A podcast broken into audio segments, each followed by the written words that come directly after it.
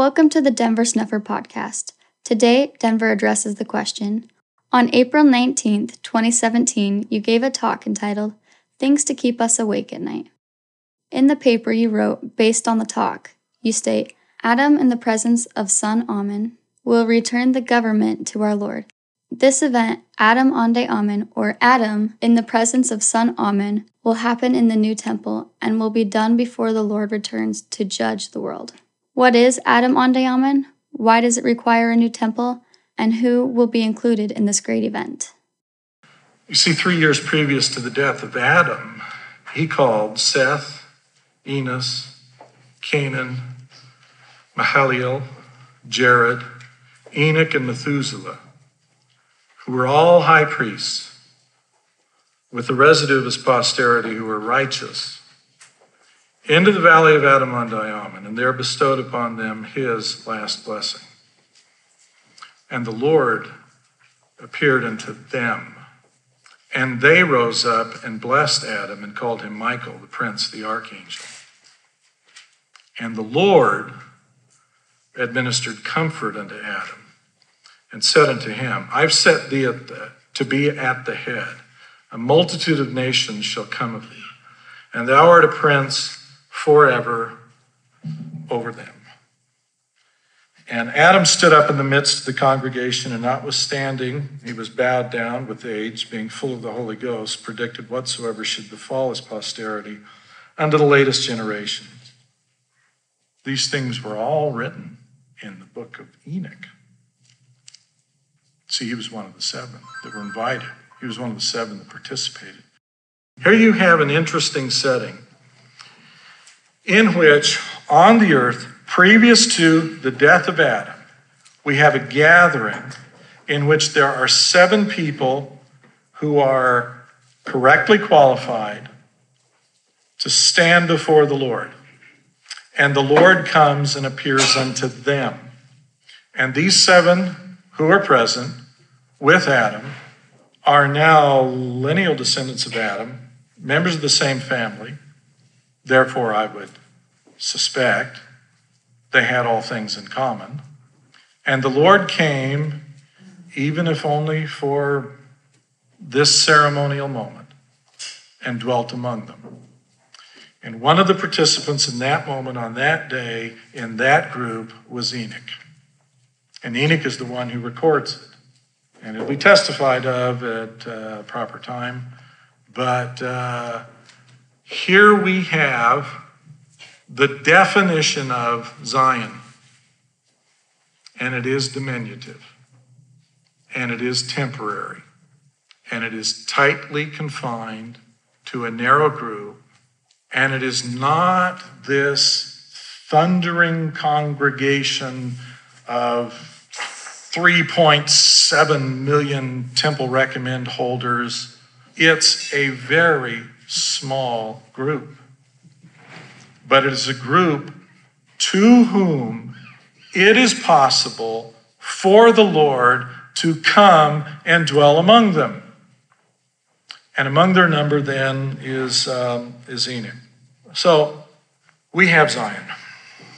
Uh, if you want the criteria, and we got a description, which is part of what uh, part of what we have in the book of Moses, given to us by Joseph Smith. By the way, I was reading in Doctrine and Covenants, section 107, verses 53 to 57, in in the account of the appearance with um, uh, with Adam-ondi-Ahman, and in uh, Moses chapter 7, verse 16, we find this. From that time forth, there were wars and bloodshed among them. But the Lord came and dwelt with his people, and they dwelt in righteousness, which is an interesting contrast. Here you have wars and bloodshed on the one hand, but then you have the Lord and the Lord dwelling among people who are living in righteousness. The fear of the Lord was upon all nations, so great was the glory of the Lord that was upon his people. It was the glory of the Lord upon his people. It was not the glory of the Lord, it was the, the people uh, that intimidated. Uh, the Lord doesn't show himself to the wicked except unto destruction, but the Lord shows himself unto those that are prepared, and then it is the glory of the Lord upon them that others find uh, intimidating. And that was the case with um, the people of Zion. These, these initial appearances of Zion in this world are connected because the first one in the Valley of Adam-ondi-Ahman occurs and Enoch is present. And the second one occurs with Enoch, who was present when the Lord had dwelt with people before.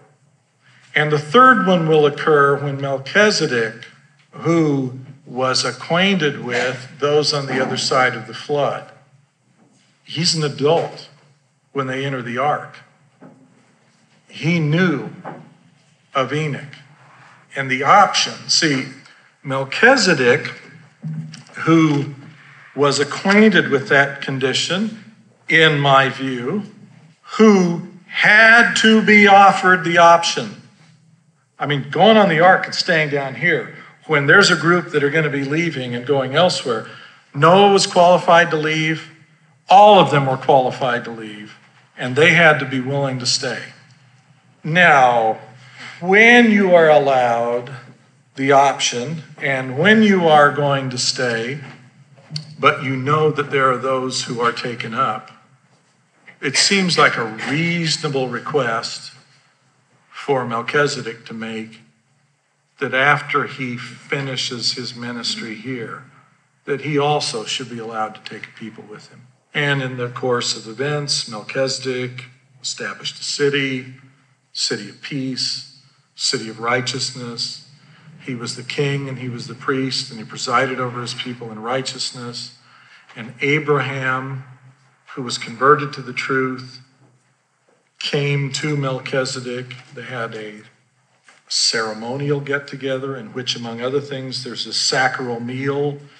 And Melchizedek, who has been waiting for this moment, hands the football to Abraham and says, at last. Me and my people are gone.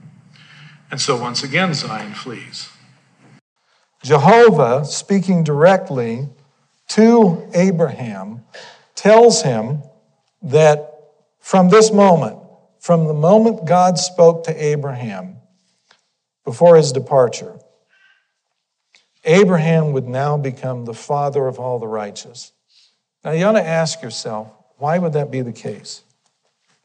Why is it that Abraham becomes the prototype of who will be saved and the father of whomever is saved from that point going forward?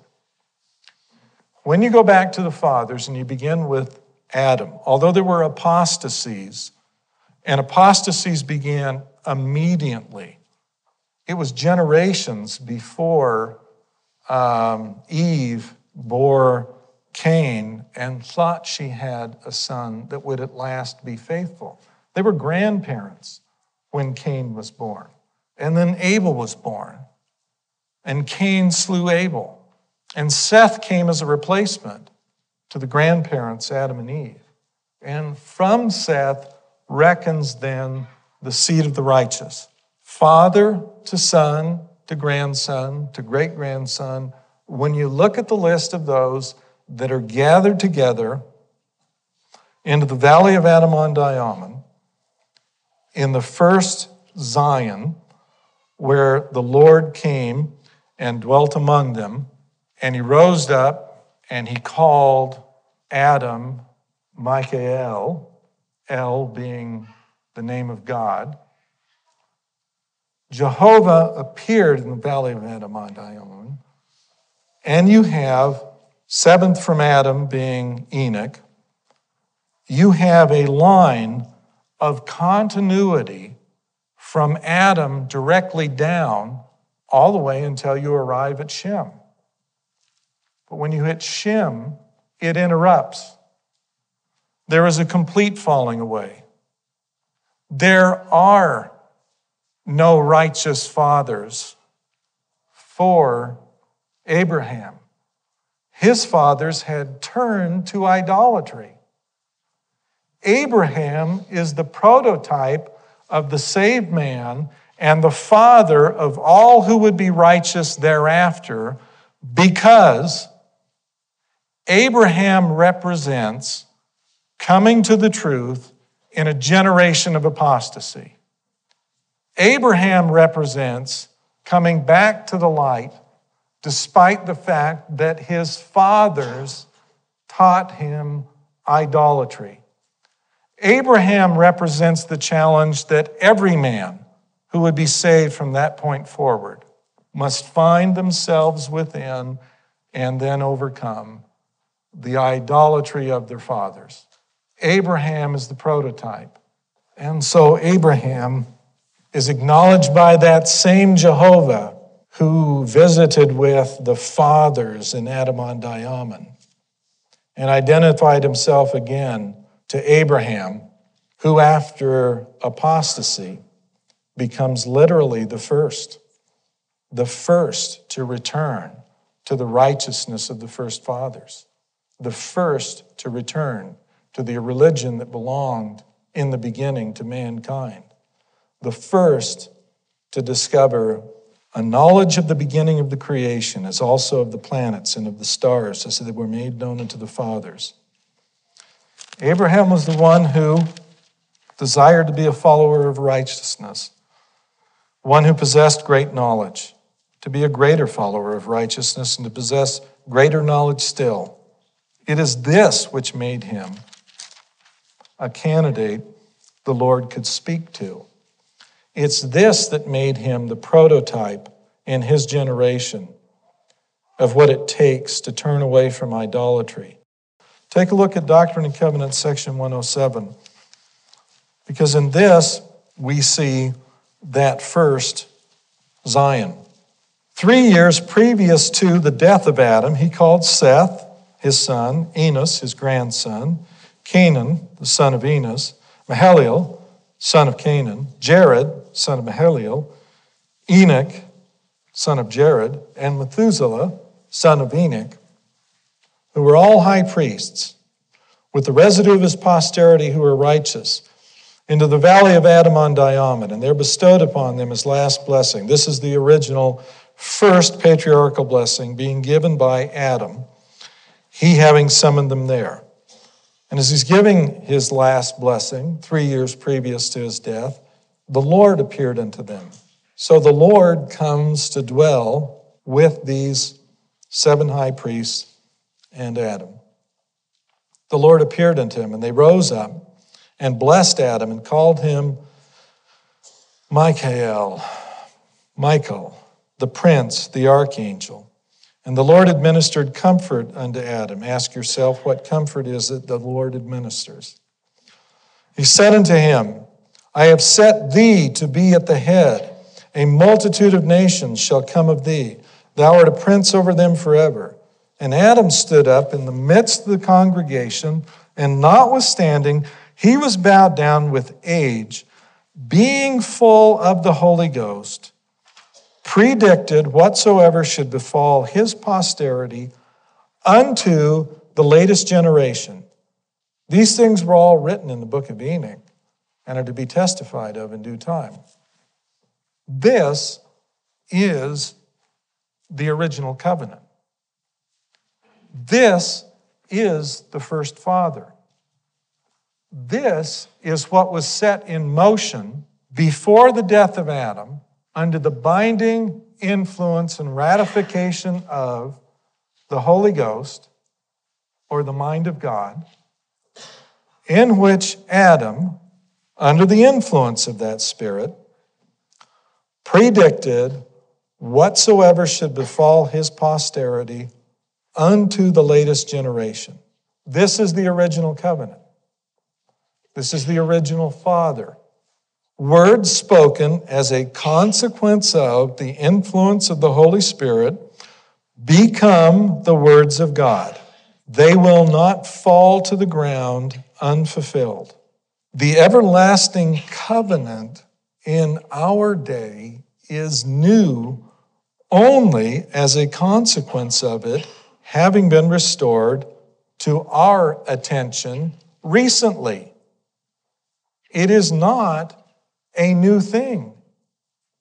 It is a very old thing going back to the days of Adam. It was known to him. you were known to him.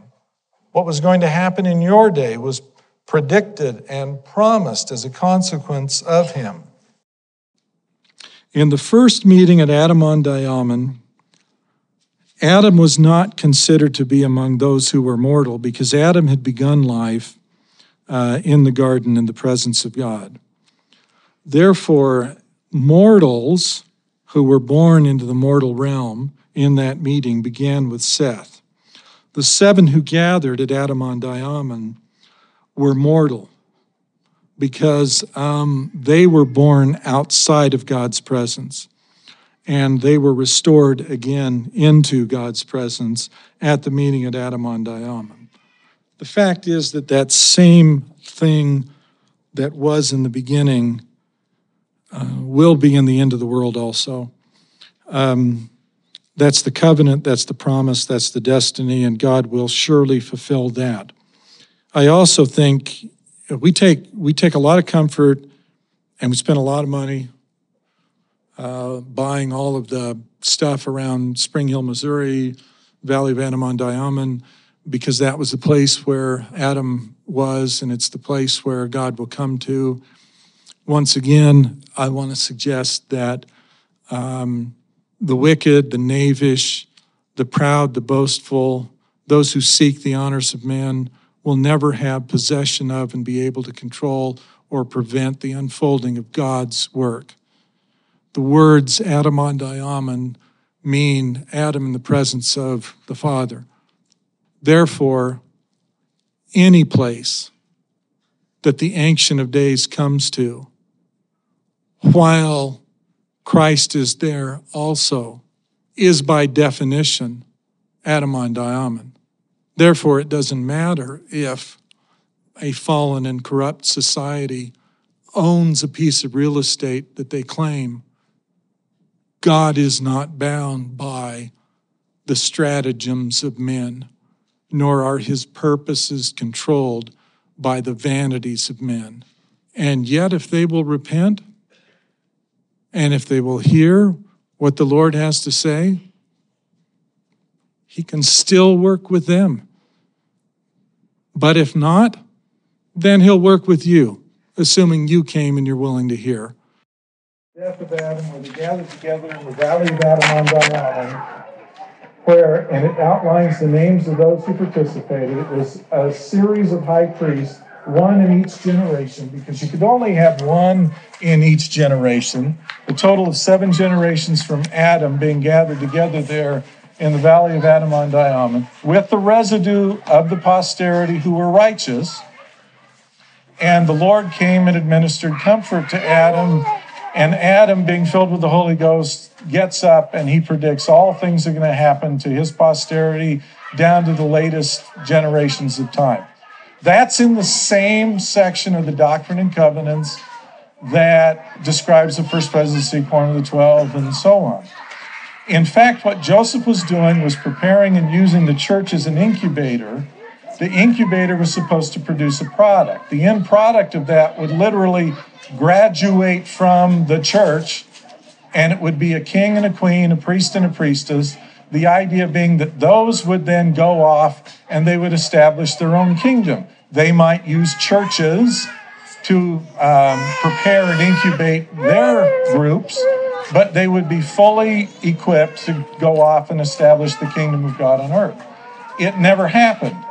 They had one dry run. The one dry run occurred in the Council of 50 in a meeting in which Joseph and Emma were made a king and a queen, a priest and a priestess.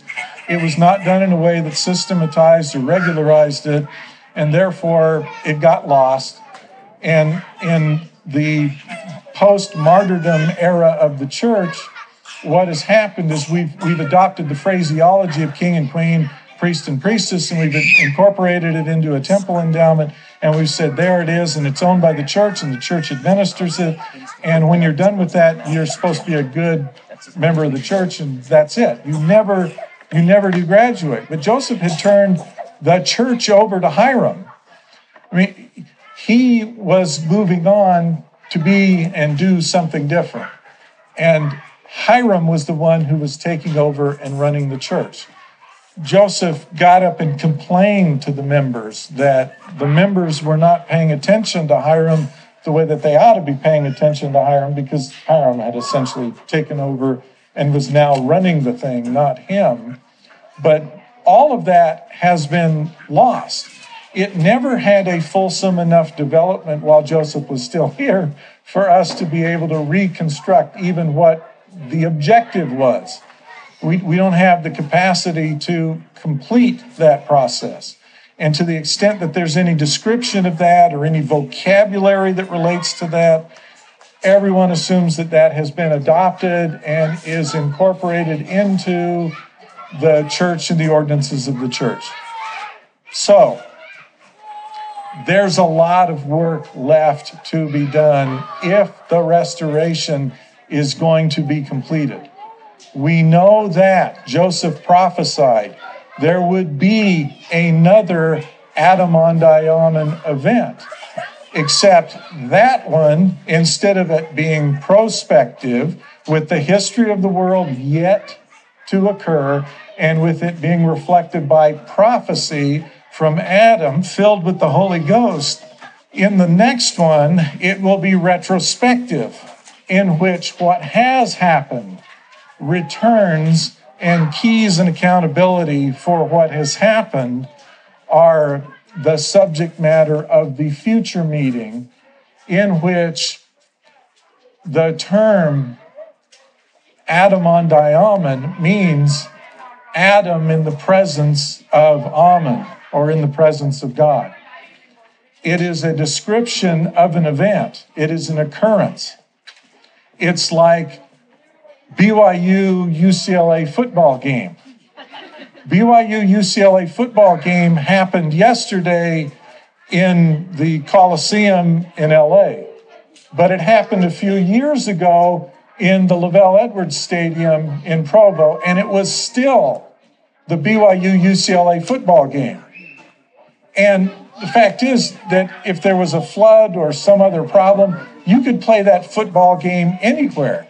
You could even play that in a bowl game somewhere in Louisiana. It would still be the same event.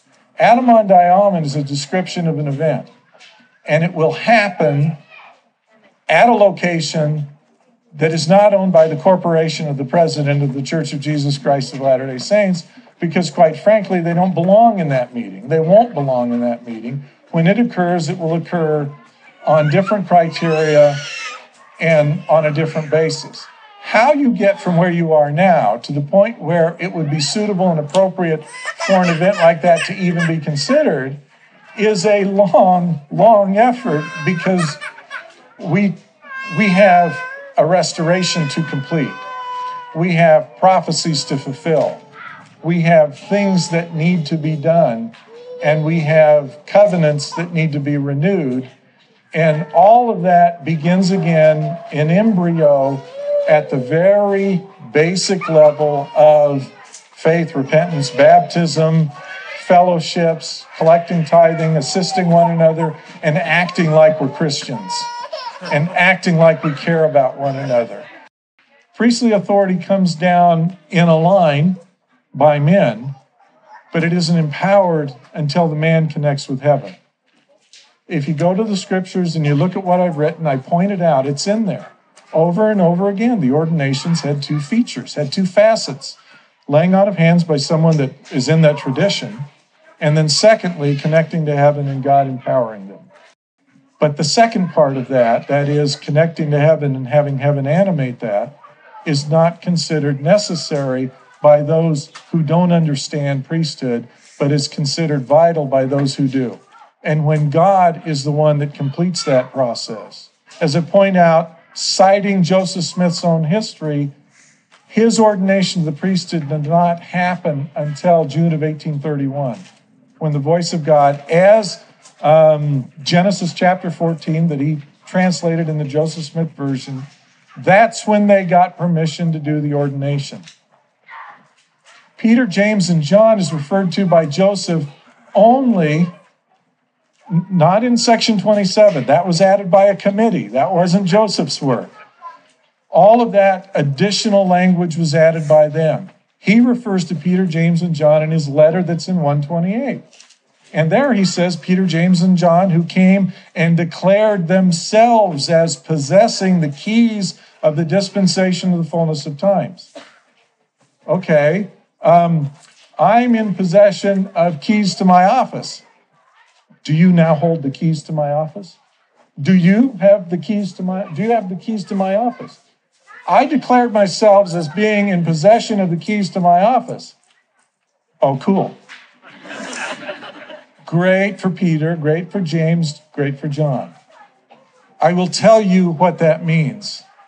And I will tell you it only means this it does not confer upon Joseph or Oliver authority, but it does connect them in a line of patriarchs to the fathers. If you're doing a genealogy chart and you're asking, unto whom then would Joseph have been connected? He would not be connected to um, Joseph Smith Sr. Joseph Smith Sr., if he's going to be connected in, would be connected in as a son of Joseph that connection was not something that, having been established, was even appreciated during Joseph Smith's lifetime. Still isn't appreciated. There is so much more to the restoration that still has to be put on the ground that the restoration has hardly begun. Joseph laid the groundwork. And in order to take the very next step you have to return to the point of the beginning at which it ended. You have to gather back together everything that happened before in order to be able to take the next step in that line. It doesn't matter if you're over there, if the destiny is up there.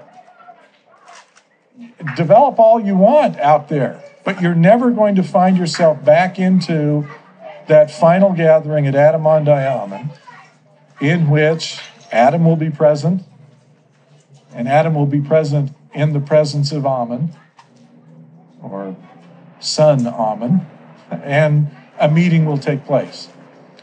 But there's a lot left to be done.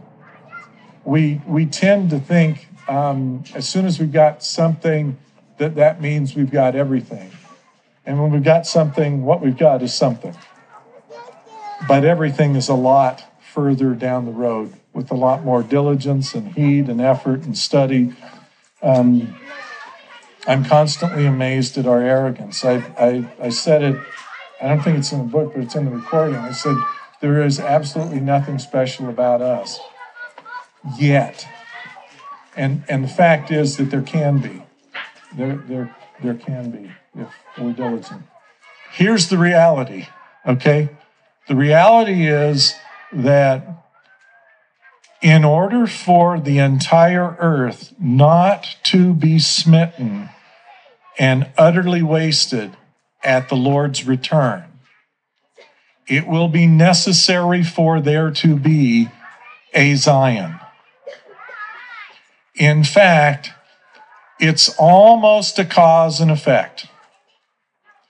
You have to have the reestablishment of what was in the beginning of the world, in the end of the world also. That was a prophecy of Adam. He made it in the valley of Adam-ondi-Ahman. Enoch was the one that preserves it. So it appears in the Enoch portion of the book of Moses, where Enoch uh, preserves um, Adam's prophecy that that same priesthood, which was in the beginning of the world, shall also be, shall at the end of the world be also. And and I, I have to tell you, that's not, um, you know, yada yada yada. Um, your, you know, senior chief apostolic, high and holy pontificate of the ninth order. It's not that. It's not that at all. It is reestablishing something about which we know very, very little. And that has to occur only within an environment that has been insulated from the world and accepted by God. It has to be physically accepted by the Lord. That edifice has to be located in a place that is approved by the Lord. We don't know the place. We haven't built the edifice. We don't have the right to proceed. But all of this must occur before the invitation is extended. Because God is not going to come to a planet that he utterly wastes that is coming. An invitation has to precede the return of our Lord. And that invitation needs to be done in his way, at a place of his choosing, in a manner that he ordains, that occurs according to his will established as a consequence of him returning what was once here back to the earth again. But as for wrapping up of the creation and the culmination of the ages, God's direct involvement in that and the impressive nature of how that will roll forward will not be some people deciding to flee and go farm somewhere, it's it's going to be a a little bit different kind of enterprise, culminating in a city of righteousness and a people of righteousness. And, and in that sense, righteousness includes a great deal of knowledge. The glory of God is intelligence, or in other words, light and truth, knowledge and, and redemption, all of that go together. Men have to extend the invitation for God to return so that men who extend that invitation are worthy of his return, and the Lord can safely come without utterly destroying all who are upon the earth.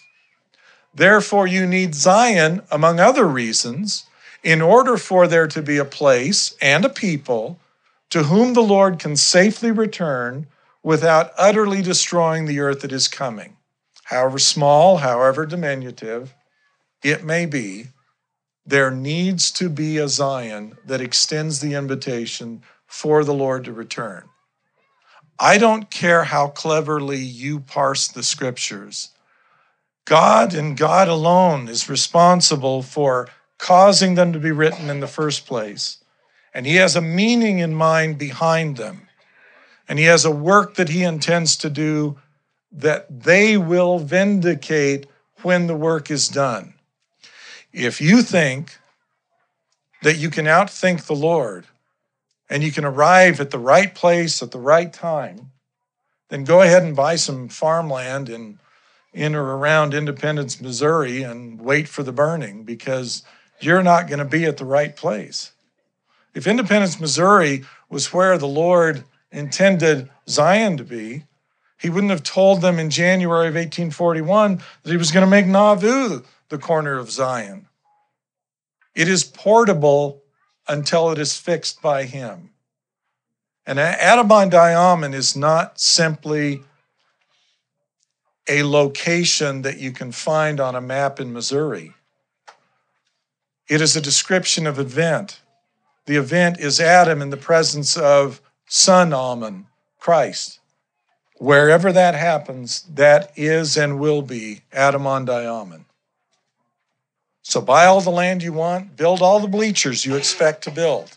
But the fact of the matter is that when Adam, the Ancient of Days, returns, there is going to be an orderly process in which a king, a mortal king, it necessarily begins there, surrenders the jurisdiction of the earth back to those who once presided over it, in turn, ultimately back to the Ancient of Days. That's why he's going to be here.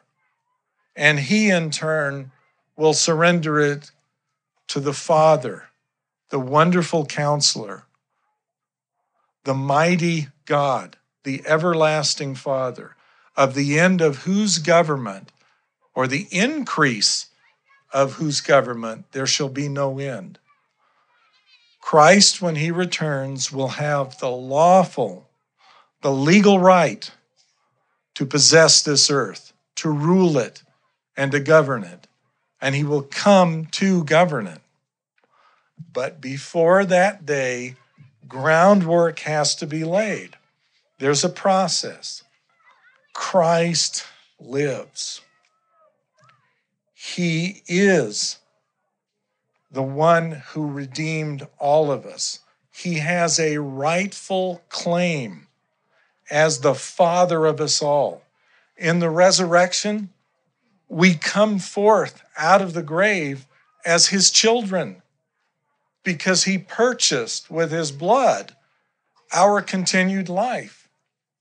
We symbolize that when we're baptized by going under the water and coming up again to be born again, a new creature in Christ, as a preliminary ceremonial necessary sign that we accept him. He's real. I bear witness of him. I've stood in his presence. I've spoken with him. He speaks in plain humility. He has a very poor student in me. And I don't say that to be humble, I say that to be truthful. I wish I were better, but in his infinite wisdom, he chooses what he chooses, he does it as he chooses, he does it how he wants. I am certain we will see Zion because it's been promised and it's been prophesied from the beginning of time. When Father Adam prophesied, being overcome by the Spirit in the valley of Adam-ondi-Ahman, and foretold what would happen to his posterity down to the latest generations, Zion was pointed to. And therefore, from the days of Adam on, all of the holy prophets looked forward to that as the essential moment in the history of the world. Because Christ will come and will redeem the world. It will be the end of the wicked. It will be the beginning of something far better. That's been the hope. That's been the promise. That's been what they've looked forward to. The foregoing are excerpts taken from Denver's talk entitled The Mission of Elijah Reconsidered, given in Spanish Fork, Utah on October 14, 2011. Denver's 40 Years in Mormonism series, talk number 4, entitled Covenants, given in Centerville, Utah on October 6, 2013. Denver's 40 Years in Mormonism series, talk number 5, entitled Priesthood, given in Orem, Utah on November 2, 2013. A regional conference question and answer session held in Big Cottonwood Canyon, Utah on September 20th, 2015. His talk entitled Zion Will Come, given near Moab, Utah on April 10th, 2016, and a fireside talk entitled That We Might Become One, given in Clinton, Utah on January 14th, 2018. If you have questions or ideas for topics that you would like to have covered in this podcast, please submit them for consideration to questions at denversnufferpodcast.com. You can request baptism by visiting bornofwater.org. A complete collection of Denver's talks, lectures, and papers are available to download free of charge at restorationarchives.com. This podcast is a volunteer effort produced under the direction of Denver Snuffer. We hope you'll share it with everyone interested in learning more about Christ, the coming Zion, and the restoration of authentic Christianity now underway in our time.